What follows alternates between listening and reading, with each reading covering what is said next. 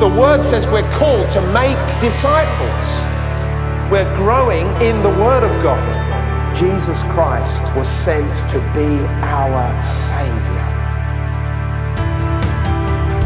This is the Bromley Town Church podcast. We pray God speaks to you through this message, blessing you as you live out God's word. Stream or download other sermon podcasts via the Bromley Town Church website or by using the SoundCloud app. Head over to bromleytownchurch.com. Father, we thank you for your goodness and your kindness to each one of us. We thank you, Father, that you are here and that your glory is here. Lord, will you open our eyes to see you? Will you open our hearts to hear what you have to say to us? Will you help us, Lord, to have soft hearts in your presence? Lord, will you please manifest yourself in this place and show us your glory, that our hearts, oh God, may respond to you. Forgive us, Lord, that we, we come to church sometimes and we just get into the rhythm of it. We want to meet with you. We need encounters with you because you are the one who changes us. So please, Lord, hear the cry of our hearts. Send your Holy Spirit upon us to awaken us from every slumber and to draw our hearts closer to you. We ask this in Jesus' name. Amen. Amen.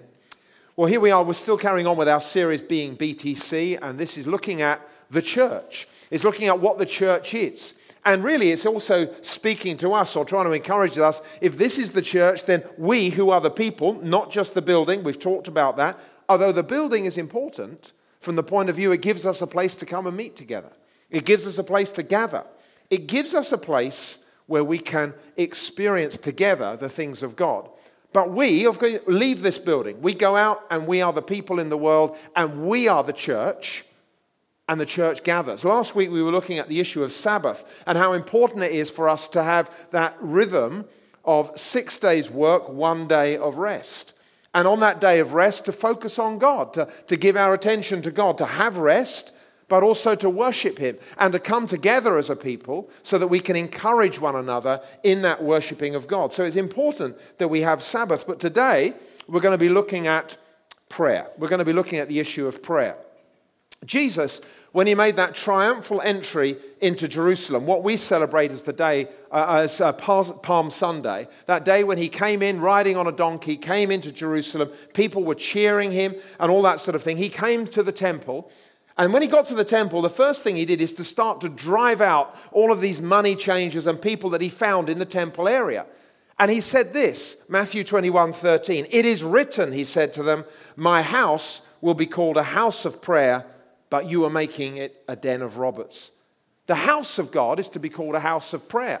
So it's interesting there, Jesus wasn't just talking about the people as being the church, he's talking about the importance also of the building, and the building that is associated for us to gather as the church is to be a house of prayer. This is to be a place where people gather and pray together. And that's what he said of the temple back then in Jerusalem. I wonder if Jesus came in on a donkey today into Bromley and he went around the churches, what would he be doing? Would he be driving things out? Would he be changing things? He has a concern that his house is a house of prayer. And when it comes to prayer, I think there's always things that we can learn. There's always things that we can uh, press on into. I believe that for us, God has something in prayer for us to rise up into and to gain more authority in and to gain more confidence in so that we may see his kingdom come in a greater way. So there's plenty of things for us to learn. I just want to touch on Ezekiel 22. There's a challenge in this scripture when it comes to prayer. And let me read it to you, starting at verse 23. Again, a message came to me from the Lord Son of man, give the people of Israel this message. In the day of my indignation, you will be like a polluted land a land without rain. Your princes plot conspiracies, just as lions stalk their prey. They devour innocent people, seeking treasures and extorting wealth. They make many widows in the land. Your priests have violated my instructions and defiled my holy things. They make no distinction between what is holy and what is not. And they do not teach my people the difference between what is ceremonially clean and unclean. They disregard my Sabbath days, so that I am dishonored amongst them. Your leaders are like wolves who tear apart their victims. They actually destroy people's lives for money. and your prophets cover up for them by announcing false visions and making lying predictions. They say, My message is from the sovereign Lord, when the Lord hasn't spoken a single word to them. Even common people oppress the poor, rob the needy, and deprive foreigners of justice. I looked for someone who might rebuild the wall of righteousness that guards the land. I searched for someone to stand in the gap in the wall so that I would not have to destroy the land. But I found no one. So now I will pour out my fury on them, consuming them with the fire of my anger. I will heap on their heads the full penalty for their sins. I, the sovereign Lord, have spoken. Now, there in Ezekiel, Ezekiel is speaking about what he sees is going on in Jerusalem, what has been going on. He speaks of the corrupt behavior that is being observed, the injustices that are there, the disregard for the ways of the Lord that are being exposed. The situation is so serious that God is saying, like, for goodness sake, where are the people to pray? Where are those people? Because look, can you not see what's going on around you? Come on, we need to pray that God will come and intervene. That's what God is looking for. He's looking to be stirred in his heart by his people about the situations around them. Now, that was back then in Jerusalem, and we could easily say, well, okay, that's thousands of years ago. We've moved on from that. But you know what? As soon as you start to stop and look at, for instance, the United Kingdom or even other nations in the world, you stop and you look at is there injustice? Absolutely, there's injustice. Is there actually a lot of religious behavior, but actually not necessarily the power of God being displayed? Yes, that is true. Are people covering things up? Yes, they do. We could go on and on. Just as we look around us and we read our newspapers, there is something there that should be saying to us, Whoa, we need to intercede. Are we in the same times? If the prophet Ezekiel was here today, would he be saying something similar to say, like, and God is looking for a people who will actually get hold of what is going on out there and actually start to bring it before him and pray earnestly that God would bring a change? Would he find anybody? Or does he just find a lot of people thinking, like, well, I know, I'm not quite sure what to say? It's challenging, isn't it? And that is what's happening today, I believe. There's a situation all around us where there's a desperate need for prayer. For instance, this scripture came, I read this scripture recently and it challenged me. John, it's because I read it in the New Living Translation rather than the NIV, and it's just got a slightly different slant on the words. John 16, verse 9. The world's sin, it says, the world's sin is that it refuses to believe in me. I read it and I, whoa. The sin of the world is this that doesn't want to believe in God. Now, we know that to be true from the conversations you might have with people in your workplaces or even your neighbors or even your family members. It's like, no, no, that's okay for you. I'm, I'm not interested in that sort of stuff. There's a disregard for God. You see what God calls that? He says that is a sin because people do not believe in me. And it just makes me think if that's uh, the world's sin, if that's the one thing that God is saying, I recognize this to be a sin, they don't even know that of me, they don't even believe in me. The fool has said in his heart, There is no God. That's what Scripture says. If that's the world's sin, then isn't that something that should be touching my heart and saying, God, please have mercy? These people are so blinded they cannot see the glory of you. Creation itself is speaking all of your wonders, and yet there is a blindness over the people of the world that they can't see that. And it's not just they. Suddenly you come back to, Father, these people who are my nephews, my nieces, my sons, my daughters, my brothers, my sisters, they can't see. Father, I have no idea how to open their eyes. Only you can do that. So I lift them before you and I'm asking, in the name of Jesus, have mercy, Lord. Have mercy on our nation. Have mercy on our government. Have mercy on my family. And you find yourself, there is a need to pray when we understand that the sin in the land is that of people not believing when the evidence for God is all around. Anyway, these situations I'm talking about, just I, I just want to underline look, there is a great need for us to pray. There's a great need for us to pray. So let's talk about prayer.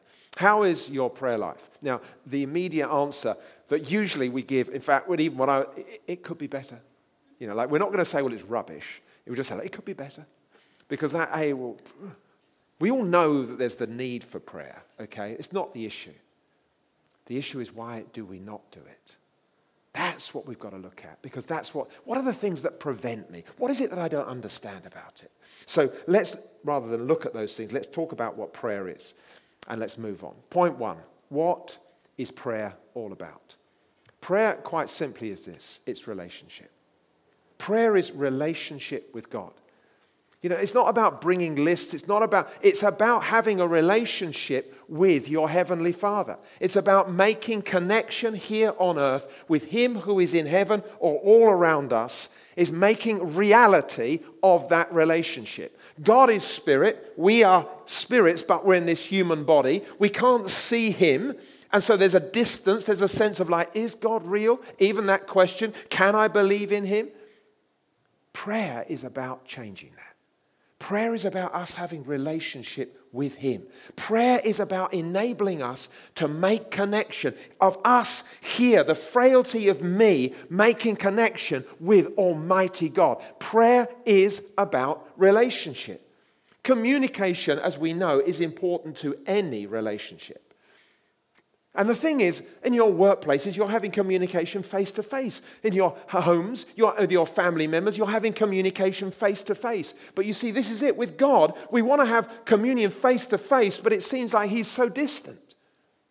It says of Moses that God spoke to him face to face. Exodus 33 In the tent of meeting, the Lord would speak to Moses face to face as one speaks to a friend. Now, I understand that. We all understand that because we know what it's like to speak to our friends. There we are sitting across the table in Costa Coffee or something, and you're having a chat to them. You are engaged with them, you can see them, and therefore you're having relationship and you're connecting with them. But ultimately, what you're doing is you're talking, you're sharing. Prayer is relationship with God. Prayer is relationship with God. Do we want relationship? Amen. We do. Jesus had relationship with his Father. So Jesus, who was God, yes, we know that, but he became man. So now he re- comes as a man to this earth, and as a man who has laid aside his majesty, as a man, he wants connection with his heavenly Father so that he can do his Father's will. So what does he do? We read of Jesus praying. Luke 5:16 tells us, "But Jesus often withdrew to the wilderness for prayer. He goes to a place that's quiet. He goes to a place where he gets away from the noise, the hustle and the bustle, the distractions. He gets away to those places where he can pray. And in Luke 6, uh, 12 and 13, it says, One day soon afterward, Jesus went up onto a mountain to pray, and he prayed to God all night. And afterwards, it says he came back and he picked out his uh, uh disciples. He prayed all night. What does that mean? What does that look like? Is that our natural way? It's not our natural way. To be honest with you, I don't know what it is to pray all night because I've never prayed all night. I remember once when I went out to Africa and they, uh, to Uganda, and they said, oh, we're going to have an all night prayer meeting. And they said, you know, well, you Westerners, oh, we'll, we'll, we'll pick you up so you can come for part of it. and they weren't being rude to us because, to be honest, they're just saying, like, okay, we already know we already know what your thoughts are. How do you do that? And so I went from, I don't know, 10 o'clock to 2 o'clock or something. But so I, I haven't experienced that. I'm just saying, but that's what Jesus did. He just he wanted relationship with his father, and that was so, so necessary for him. For him, at times, it required an all-night session before God to make connection. All I know is this I want relationship with God. That's what I know. I want relationship with Him. And therefore, prayer has to be part of my life. So, prayer is all about relationship. But let's talk at the practice of prayer. What does it mean for us? Firstly, the practice of prayer is about dependency. The very fact that we pray shows that we're trying to reach out to God for something. That's not a bad thing. That's the picture of what we're talking about. We're talking about prayer, actually, is the language of dependency. It shows that I need you. I need you. And so often we have urgent situations or things that come to us, and we reach out to God for us. Adam Clarke, an 18th century Bible commentator, said this Prayer is the language of dependence. He who prays not is endeavoring to live independently of God. This was the first curse and continues to be the greatest curse of mankind. That's true. That is true. It's true because prayer shows I need you. The lack of prayer quite simply shows this I don't need you. That's putting it in very basic terms. Now, when I look at that in my own life, it starts, oh my goodness. I know I have these times of prayer when I'm doing what I ought to do because I know it's the right thing to do, and then I walk away from that as now I can get on with what I need to get on with. It almost underlines that very thing. Dependency is when you're saying, I need you. You look at a young child, they put out their hand to hold on to their mum or dad where they're going. They want to be led. They don't know. Yes, certainly they cry and they get frustrated at things, but nevertheless, they need their parents to oversee their lives. They're totally dependent for their food, all of their things. They're dependent upon their parents until that age, and you know, we come to it the teenage years when they start to learn, I want to be independent. Now, that's a different issue for a separate morning. But I'm looking at dependency, the child who wants to be dependent, who is dependent. That image is what God is looking for in us because aren't we his children? Yes, we are. We're his children. He's looking for us to be dependent upon him. But you see, what happens with us is so often we say, like, well, I don't need you. I'm okay with where I'm at. Believe you me, this is a problem for us. The presence of continual prayer in our lives underlines the fact that we're seeking God. The lack of prayer in our lives underlines the fact that we think we do not need Him and we're okay in ourselves. And if we can't get hold of anything else this morning, just to ponder on that is a good thing because it will help us more to see how much we need God, or even to see how much we realize we don't, we think we don't need Him. Andrew Murray said this in one of his books The level of confidence we have in prayer is directly linked to our understanding of the one we're praying to. Now, that's not just like, you know, do I know everything about God? But it's like the more that we understand who God is, then the more that we're going to be drawn towards Him and to want to pray to Him the more I understand that God is the creator and the sustainer of all things, the more I understand that everything therefore exists because He has made them and they are kept from moment to moment by His sustaining power, then the more I am going to understand my goodness, if this is what God is and He is literally sustaining me from moment to moment, then gosh, I need Him. And more than that, He is able to help me because He keeps me from day to day. But you see, our thinking is like this well, I've got food in the fridge. I had a good night's sleep last night. I've woken up again to another day. I've got plenty of things I've got organized in my diary to do. And, you know, I haven't got time for that. I need to get on with my life. And you see, we've lost sight of the fact of hang on, God has created me. It's actually God who gives me the breath to actually be sustained even now. My life is in His hands. But that's a battleground because my life may be in his hands, but I keep wanting to take my life back into my own hands and organize things for myself. The fact is, we lose sight of the greatness of God. But the more that we give ourselves to understanding who God is, what He is like, what He has done, it helps us so much more in our prayer life because we have confidence in who He is. Therefore, we get stronger in that. You see, God really is the supreme one. He really is over every situation. Know, I was reading this during the week. John, I was going through John's Gospel, John 19, the story of Jesus before Pilate. So I'm just reading that section. And let me read it to you uh, from verse 9. It says, Pilate, he, uh, this is of Pilate. Pilate, he took Jesus back into the headquarters again and asked him, Where are you from? But Jesus gave no answer. Why don't you talk to me? Pilate demanded. Don't you realize that I have the power to release you or to crucify you? You can see the scene. Jesus, we, well, we know the scene. Jesus is, is there and he's being tried by Pilate and he's come back into, as he says, Pilate's headquarters. He's being asked these questions. Pilate is demanding of him, Pilate has the power. He is the authority. He is the biggest authority in that area, supported by the Roman government. He has power of life and death over Jesus. We know that. So Jesus being asked some fairly simple questions, but he remains silent. It annoys Pilate. He's frustrated by it. Don't you realize who I am? Don't you realize the power that I have? That's what Pilate is saying. And then Jesus speaks. Then Jesus said, You would have no power over me at all unless it were given to you from above. So the one who handed me over to you has the greatest sin. Just, if you were Pilate, you are utterly crushed at that moment. It doesn't matter about all your, who I am, the power that I have. Jesus just says, listen, you're not going to have any power unless it was given to you. Because you see, he's underlining the fact God is above everything, He's the supreme one. And He even orchestrates people like you to be in positions like this, to do the things you're doing, because that's helping fulfill what is written in the scripture about me that I may accomplish everything that has been said. That's true. But it also meant that Jesus was having to go through a very difficult time. But one thing he knew, even though it was hard, God, his Father, is over all.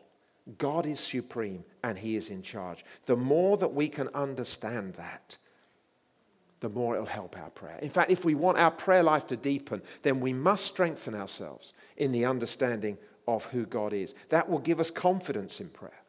That's why the Lord's Prayer starts Our Father who art in heaven, hallowed be your name. We're acknowledging our Heavenly Father. That is who you are. We honor you and we praise you for who you are. That's how it starts. That's how the prayer that Jesus gave his disciples is meant to be because it's focusing upon him. You need to know who I am and you need to be able to worship me and stand before me and see who I am and understand about me because then you'll say, Lord, these things that I've got problems with, I can see that you are more than able and that you are in charge. It gives us confidence. Here's a good question to ask ourselves Does my life show my complete dependency upon God or not?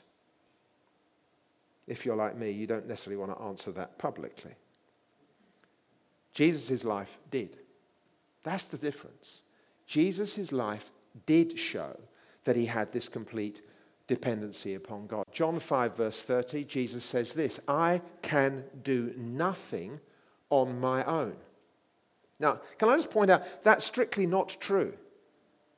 Jesus could have done anything. I fancy fish and chips now. He could have gone off and had fish and chips. Or, or whatever the Jewish equivalent was at that time in history. we won't rest on that at all. I, it's not that he couldn't do anything. I've got no ability. He's a human being just like us. He's a man, a lady, just, well, not a lady, you know what I mean. He's a human like us. It doesn't mean to say he couldn't make up his own mind what he wanted to do. What it's saying is, I can only do the things that God wants me to do. That's my mission. That's what I'm giving myself to. I need to hear from Him first. I can do nothing on my own. I judge as God tells me. Therefore, my judgment is just because I carry out the will of the one who sent me, not my own will. If only we could receive this. You see the difference between Jesus? Jesus is dedicated to his Father. He says, Whatever you want to do, that's exactly what I'm going to do. That's what I'm all about. It's not any surprise, is it, that he said to his disciples, John 6, verse 29, Jesus told them, This is the only work God wants from you. Believe in the one he has sent. It's funny, the only work that we're supposed to be doing as Christians is this, is believing in God. Because you see, the more that we believe in God and understand who He is and what He is doing and how He is supporting everything, the more that we're going to say, God, you have the ability to help me. Look, in fact, I'm not here for myself. I'm here because you have created me to accomplish your will upon the earth. Therefore, I need relationship. I need that prayer connection with you so that I can hear what it is you want me to do. So often I find I get to the point where I'm thinking like this God, I'm praying. So I'm praying, God, please help me. I haven't heard anything yet. I'm not sure. Okay, you don't seem to want to give me anything for today. Fair enough. I'll carry on getting on with my life. And when you want to intervene, I know you will. That's an attitude that is within us. That's not the same as Jesus. Jesus would be saying, I can't leave the place of prayer until I know what it is my Father wants me to do. Because I'm only supposed to be doing the things He has called me to. There's a difference there. And it's what we struggle with. We struggle with this relational connection because sometimes it's not very deep. Sometimes it's shallow. Sometimes, to be honest, it's just religious. It's, we know what we should be doing, but we haven't come through to the place of reality of what it's all about. When you meet with Him, when He speaks, it changes your life. We can all think back to things that have happened maybe in a church service, in a seminar, maybe just quietly at home, when you're reading the Bible, just when you're kind of catch a train or something. God just brings a thought back into your mind. Wow. Just one word from heaven can affect your life dramatically. We know that. Our work, if you like, the thing that we need to be involved with is, is seeking God and actually believing fully in Jesus Christ. Listen, the practice of prayer will not really happen unless we see that we are actually dependent upon God. Our understanding of our dependency will cause us to go to Him and to have relationship with Him. Our independency, our desire to keep control of our lives will actually keep us away from the relationship with God that, in effect, we're so hungry for. I'm just telling you, this is how it is. This is the battle that we have. This is the battle that I personally have. The practice of prayer takes dependence. Secondly, the practice of prayer takes time. We might as well just accept it. This is true. The practice of prayer, prayer will not happen without time being made for it. It won't happen because we're too busy. A quote that's accredited to Stephen Covey, the guy who wrote a lot about management and its importance. He says, Don't let the urgent crowd out the important. Don't let the urgent crowd out the important. Urgent things happen all the time. Suddenly, you thought everything was going all right, and suddenly your son or daughter's crying from the living room because they've just fallen over and hit their head on the sofa. You, you know those, oh, right, you've got to attend to that. But I was just cooking the meal. That, which is the, more important. This is the urgent, so I've got to deal with the urgent. And that is happening in our lives all the time. There are important things that we're about, plans that we have, but urgent things are coming to us all the time. Whether it be the cry of a friend, or the cry of a neighbor, or a frustration at work, or, they're happening all the time. Okay? We have urgent things coming into our lives, and the reason they come in with such noise and ferocity is because they are urgent. However, if we don't actually make sure the important is taking place, the urgent can overwhelm us continually. And it's not always major crises. I mean, they are urgent things and they require, they require attention. You know, like the tap's just fallen off and water is now filling up the kitchen. Help! That's urgent. I remember I was on a Zoom call uh, during, during the lockdown period of time. It was a lunchtime Bible reading.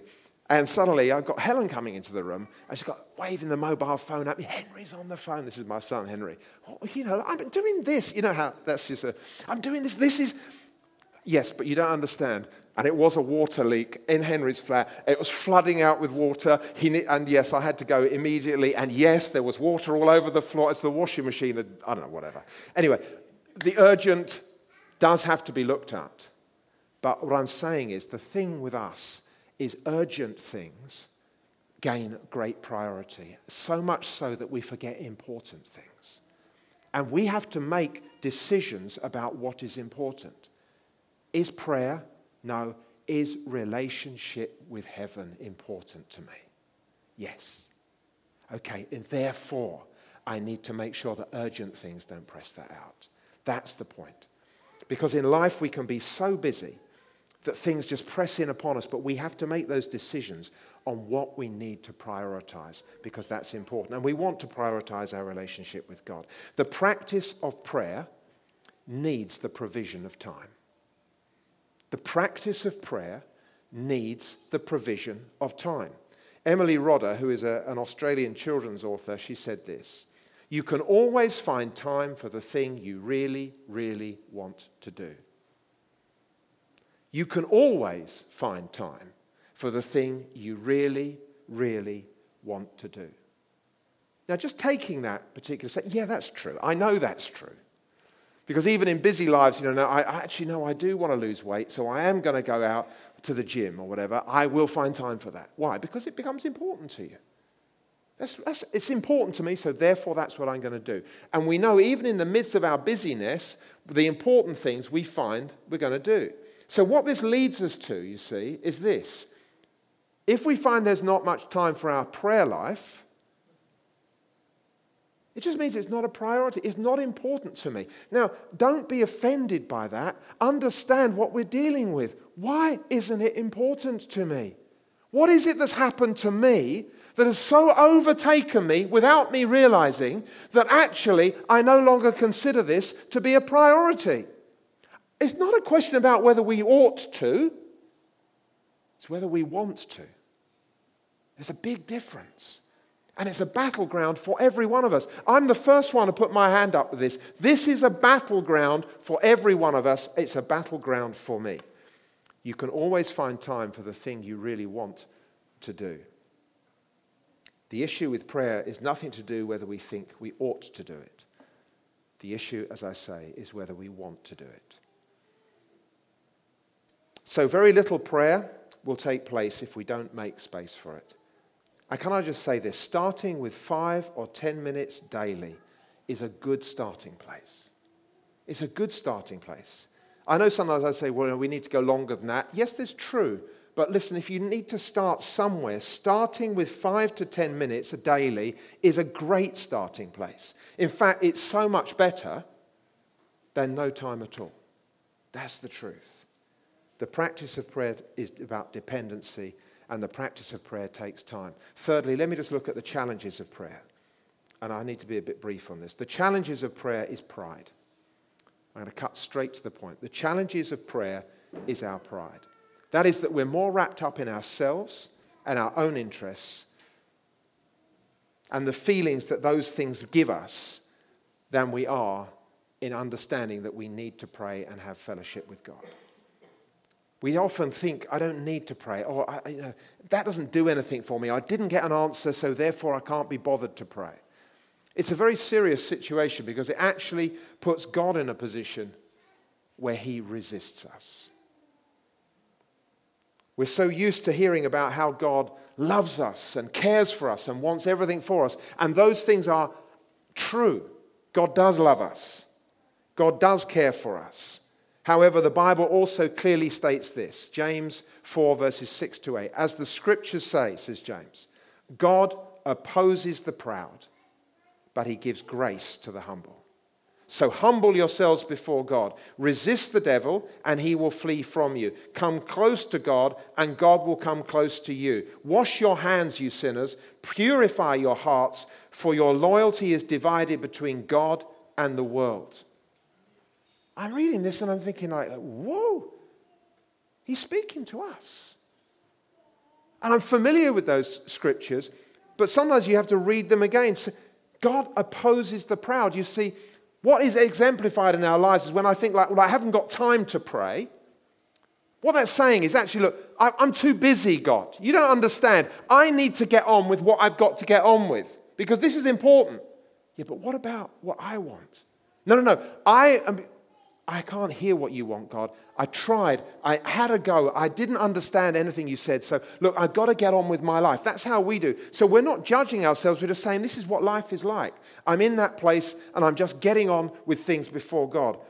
But you see, what that is actually saying is, look, God, I, am in control of my life. I'm in control. I'm doing what I think is right, not what you're asking of me. And that is prideful because we're elevating ourselves. And this is exactly what happened in the Garden of Eden, where that snake came, where Satan came and tempted Eve. He's really saying, Look, you can be like God. You can be in this position. You can take that role. If you eat this fruit, once that fruit is eaten, that temptation, that sin, that pride comes into us and it's part of us. It's just how we live. But now you see, we've been called out of that darkness. We've been chosen by Him in heaven to live life His way. He has rescued us from the dominion of Satan and brought us into the kingdom of His Son. That's what has happened to us. So we haven't just got a ticket to heaven, our lives have been saved that we might live for the glory and honor of Him who has saved us.